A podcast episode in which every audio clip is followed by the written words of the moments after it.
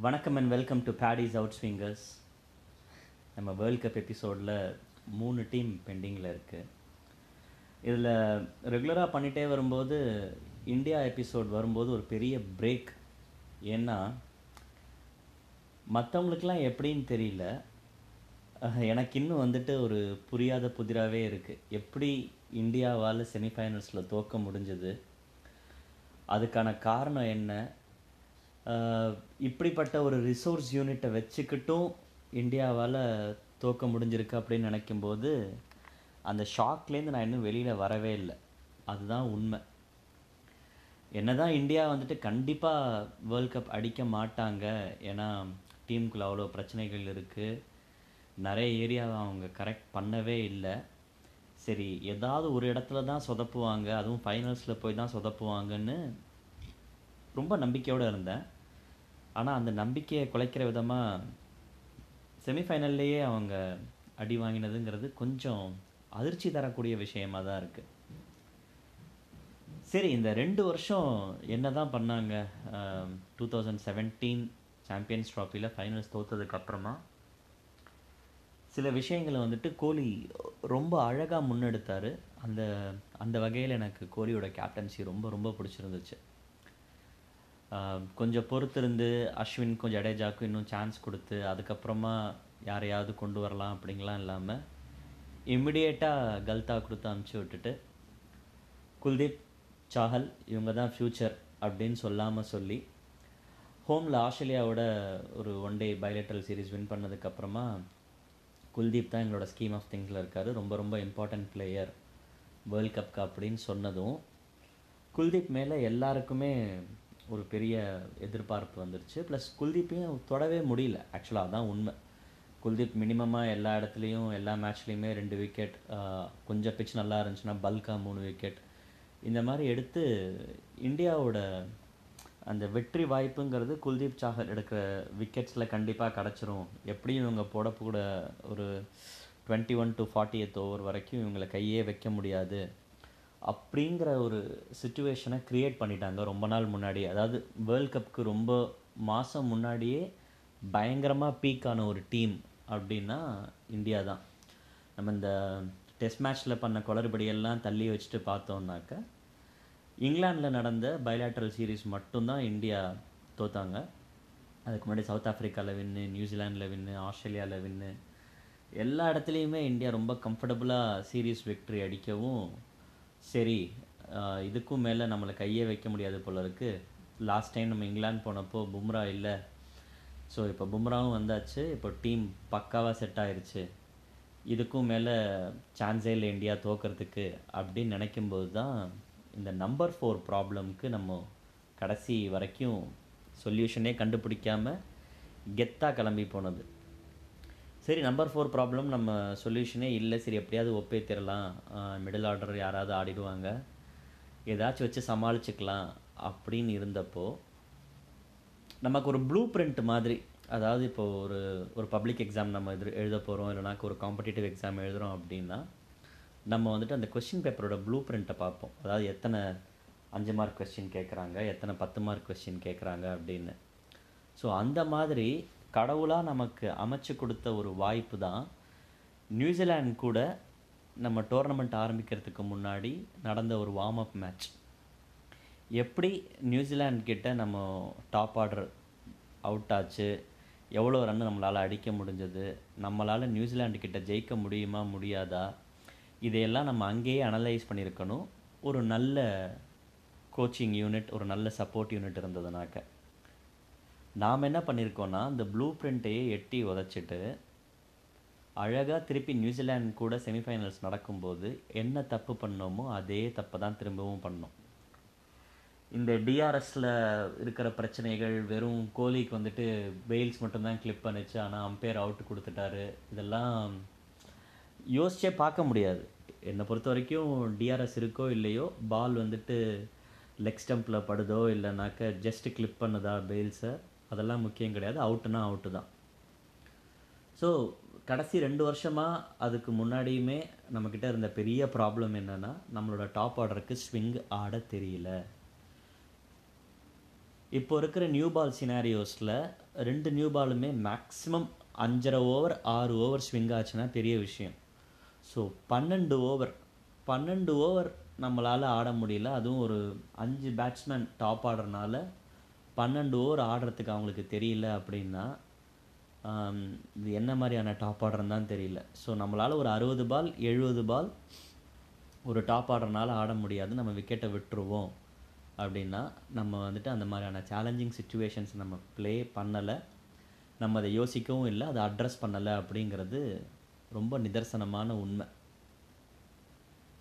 இது எல்லாத்துக்கும் மேலே சரி தவான் கிஞ்சிரி ஆயிடுச்சு லோகேஷ் ராகுல் மேலே போய் ஆடிட்டார். அவர் ஆடும்போது அவரோட ரோல் தெரிஞ்சு நிறைய பால் எடுத்துக்கிட்டு அவரோட விக்கெட் லூஸ் பண்ணாமல் தான் ஆடணும் அப்படிங்கிறத அவர் அட்ரஸ் பண்ணி ஆடிட்டுருக்கார் அப்படின்னா வெறும் அஞ்சே அஞ்சு ஓடிஐ மட்டும் விளையாடின ரிஷப் பந்தை கூட்டிகிட்டு வந்து நம்பர் ஃபோர் ஆட வச்சு வேர்ல்ட் கப் அணுகினதுங்கிறது பிளண்டர் மிஸ்டேக் இதை மேனேஜ்மெண்ட் சைட்லேருந்தும் ஓன் பண்ணணும். ப்ளஸ் கோலியும் இதை ஓன் பண்ணியே ஆகணும். ஏன்னா கோலியை கேட்காம அந்த செலெக்ஷன் நடந்திருக்காது. வேறு எந்த கண்ட்ரிலேயும் யாரும் இதை தப்பாக பண்ண மாட்டாங்க. சரி அலெக்ஸ் கேரி உள்ளுக்குள்ளே வந்தார்னா Alex Carey number four ஆடலை. Alex Carey down the order தான் ஆடினார். ரிஷப் பந்த் அப்படியே ஆட வச்சுருந்தாலும் Rishabh Pant down the order ஆடிருக்கணும் six and seven Sachin Tendulkar எல்லாத்தையும் ப்ரெடிக்ட் பண்ணுறாரு பக்காவாக அவர் தோனி தான் நம்பர் ஃபைவ்ல ஆடணும் த்ரூ அவுட் த வேர்ல்ட் கப்புன்னு சொன்னதையும் டீம் மேனேஜ்மெண்ட் மதிக்கலை.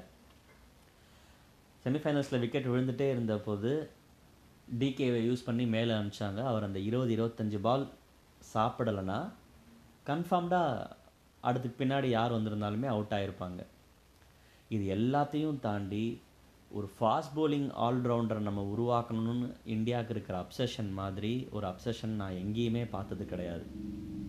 எல்லா கண்ட்ரிலையுமே அவங்களோட ஸ்ட்ரென்த்துக்கு தான் ஆடுவாங்க. இப்போ பங்களாதேஷ்லலாம் வந்துட்டு ஸ்பின்னிங் ஆல்ரவுண்டர்ஸில் தான் அவங்க யோசித்து யோசித்து பண்ணிகிட்ருக்காங்க இருக்காங்க ஏன்னா அவங்களுக்கு ஸ்பின்னர்ஸ் தான் நிறைய பேர் இருக்காங்க. அதே மாதிரி நம்ம ஊரில் ஒரு ஸ்பின்னர் ப்ளஸ் நல்லா பேட்டிங் அதாவது தரமாக பேட்டிங் ஆடக்கூடிய ஆல்ரவுண்டரை உருவாக்கி நம்மளோட ஸ்ட்ரென்த்துக்கு தான் நம்ம விளையாடணும். அது எந்த கிரவுண்டாக இருந்தாலும் சரி என்ன சுச்சுவேஷனாக இருந்தாலும் சரி நம்மளோட ஸ்ட்ரென்த்துக்கு நம்ம ஆடினோன்னா நம்மளால் ஈஸியாக எல்லா டோர்னமெண்ட்டும் ஜெயிக்க முடியும். இப்படி பாண்டியா மேலே அதிகமாக ஸ்ட்ரெஸ் போட்டு பாண்டியா கிட்டேருந்து பத்து ஓவரும் வாங்கினது ஷியர் டெஸ்பரேஷன் வேறு எதுவுமே கிடையாது. சரி கேதார் ஜாதவ் எடுத்துகிட்டு போனோம். கேதார் ஜாதவ் ஆட வச்சோம்.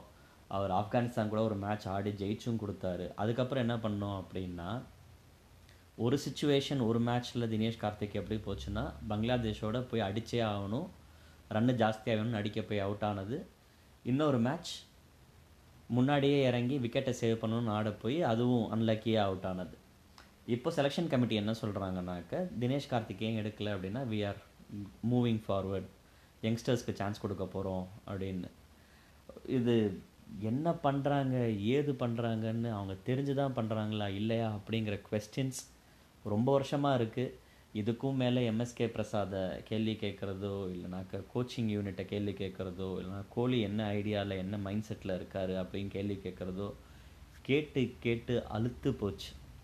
இவங்க எல்லாருமே ஒரு இண்டிவிஜுவல் ஸ்டார்ஸாக இருக்க ஆசைப்பட்றாங்களே தவிர ஒரு டீமை க்ரியேட் பண்ணி அதுக்கு ப்ராப்பராக எல்லாருக்கும் ஒரு ரோல் ஒன்று கொடுத்து பெரிய டோர்னமெண்ட்ஸ் வின் பண்ணணுங்கிற ஆசை இருக்கா இல்லையானே தெரியல.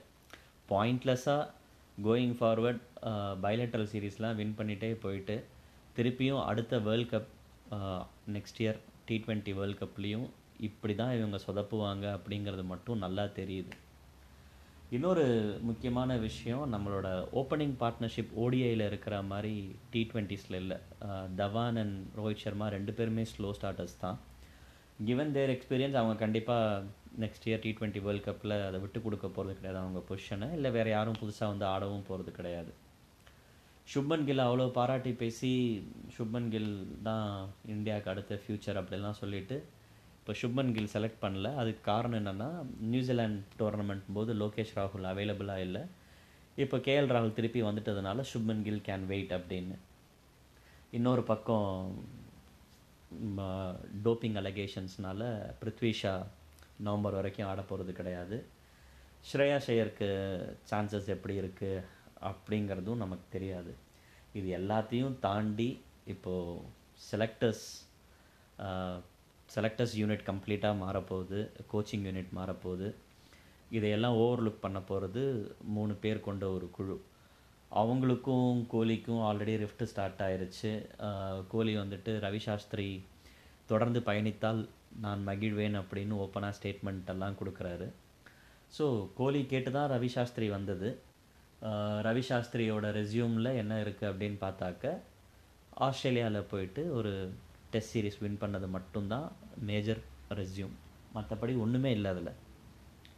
சவுத் ஆஃப்ரிக்காவில் ஜெயிச்சிருக்கணும். செலெக்ஷன் மிஸ்டேக்ஸ்னால ஜெயிக்கல. இங்கிலாந்தில் ஜெயிச்சிருக்கணும். ஒன்ஸ் அகெயின் செலெக்ஷன் மிஸ்டேக்னால ஜெயிக்கல. ஸோ இன்னும் ரெண்டு வருஷத்தில் நடக்க போகிற உள்ளூரில் ஒரு மூணு டெஸ்ட் சீரிஸ் வெளியில் நடக்கிற ஒரு மூணு டெஸ்ட் சீரிஸ் வேர்ல்ட் டெஸ்ட் சாம்பியன்ஷிப்காவது இந்த டீம் ஃபைனல்ஸ் போய் டுவெண்ட்டி டுவெண்ட்டி ஒனில் லார்ட்ஸில் விளையாடுவாங்க அப்படிங்கிற ஒரே ஒரு நம்பிக்கை மட்டும்தான் இப்போதைக்கு இருக்குது ஏன்னா இந்தியாவில் நடக்கிற டெஸ்ட் சீரிஸ் கன்ஃபார்ம்டாக ஜெயிச்சிருவாங்க. அவையில் நடக்கிறதும் மோஸ்ட்லி சீரீஸ் uh, தோத்தாலுமே ஒரு ரெண்டு மேட்ச் ஜெயிச்சிருவாங்க எல்லா இடத்துலையுமே. ஸோ அது ஒன்று மட்டும்தான் பாசிட்டிவாக தெரியுது. மற்றபடி இந்த டீமோட டி ட்வெண்ட்டி அண்ட் ஓடிஐயில் ஒன்ஸ் மோர் இவங்க செமிஃபைனல்ஸ்க்கோ ஃபைனல்ஸ்க்கோ போனாங்கனாக்க அது மிகப்பெரிய ஆச்சரியமாக தான் இருக்கும். ஒரே ஒரு விஷயத்தில் கோலியை வந்துட்டு ரொம்ப பாராட்டணும் அவர் உண்மை பேசுகிறாரு அப்படின்னு. இந்த தேவையில்லாத கோலி வர்சஸ் ரோஹித் சர்மா ரிஃப்ட்டும் போது நான் எப்போதுமே ரோஹித் சர்மாவை பாராட்டி தான் பேசியிருக்கேன். அது அவருக்குமே தெரியும். எங்கள் ரெண்டு பேருக்குள்ளே பெருசாக ரிஃப்டெல்லாம் எதுவும் இல்லை அப்படின்னு சொன்னது பரிபூர்ணமாக உண்மை. ஏன்னா ஆஸ்திரேலியாவுக்கு அகெயின்ஸ்டாக மொஹாலியில் அடித்து ஜெயித்த போது அது அவரோட முதல் செஞ்சுரி அகெயின்ஸ்ட் ஆஸ்திரேலியா. நாலஞ்சு வருஷம் முன்னாடி. அப்போயே சொன்னார் கோலி வந்துட்டு ரோஹித் தான் இந்தியாவிலேயே best batsman best ODI batsman Rohit Sharma இன்னும் நிறைய ரன் அடிப்பார். அதில் ஆச்சரியப்படுறதுக்கு ஒன்றும் இல்லை அப்படின்னு. அதே மாதிரி ரோஹித்க்கு திரும்ப திரும்ப டெஸ்ட் மேட்சஸில் சான்ஸ் கொடுத்து போன வருஷம் அஜிங்கியா ரஹானேவே உட்கார வச்சு ரெண்டு மேட்ச் சவுத் ஆஃப்ரிக்காவில் ஆட வச்சதாக இருக்கட்டும். இப்போ திரும்பவும் டெஸ்ட் டீமில் சேர்த்ததாக இருக்கட்டும். ரோஹித் சர்மாவை அக்காமடேட் பண்ணும் ரோஹித் சர்மாவுக்கு சான்சஸ் நிறைய கொடுக்கணும். ரோஹித் சர்மாவை மூணு ஃபார்மேட்லேயும் ஆட வைக்கணும் அப்படிங்கிறதுல குறிக்கோளாக இருக்கிறது விராட் கோலி அண்ட் ரவி சாஸ்திரி தான். இதில் கிரிக்கெட் ஃபோவில் வந்துட்டு டோர்னமெண்ட் ஆரம்பிக்கிறதுக்கு முன்னாடி இந்த டீம்லாம் தோத்தா என்ன ஆகும் ஜெயிச்சா என்ன ஆகும் அப்படின்னு சொல்லிட்டு ஒரு ஃபன்னியாக ஒரு ஆர்டிக்கிள் எழுதியிருந்தாங்க. அதில் இந்தியா வந்துட்டு தோத்தா என்ன ஆகும் அப்படின்னாக்க ரோஹித் சர்மாக்கும் சாரி விராட் கோலிக்கும் ரவி சாஸ்திரிக்கும் பெருசாக சண்டை நடக்கும் அப்படின்னு சொல்லிட்டு இல்லை இல்லை அப்படி தான் எதிர்பார்ப்பீங்க அப்படி தான் நடக்காது. அவங்க ரெண்டு பேரோட உறவில் சின்னதாக ஒரு ஃப்ரிக்ஷன் கூட வராது. They will still go a long way அப்படின்னு சொல்லி எழுதியிருந்தது இப்போ யோசித்து பார்த்தா எவ்வளோ உண்மைன்னு தோணுது. இவ்வளோ பிரச்சனைகளுக்கு நடுவில் இன்னமும் மிடில் ஆர்டரில் யாரை போட போகிறாங்க நம்பர் ஃபோர் சரியாகுமா? சரியாகாதா? இல்லை ஒரே ஒரு டோர்னமெண்ட்டுக்காக பத்து ஓவர் போட வச்சாங்களா எல்லா மேட்சும் இல்லை கோயிங் ஃபார்வர்ட் இதே அஞ்சு போலர் ஆறு போலர் எல்லாம் வெறும் அஞ்சரை போலர் தேரியில் போயிட்டு ஹார்திக் பாண்டியாவை கன்ஃபார்ம்டாக எல்லா மேட்சும் பத்து ஓவர் போட வச்சா அவரோட கரியர் கன்ஃபார்ம்டாக காலி. இன்னும் கொஞ்சம் வருஷத்துலேயே. ஸோ யோசிச்சே பார்க்க முடியல. எனக்கு பெருசாக நம்பிக்கை இல்லை இந்த டீம் உருப்பிடும் அப்படின்னு. உருப்பிட்டா சந்தோஷம். உருப்படலைன்னா அதை விட ரொம்ப சந்தோஷம். இது ரெண்டு டீம் பற்றி நாளைக்கு நாள் அன்றைக்கும் பார்ப்போம். Thank you for listening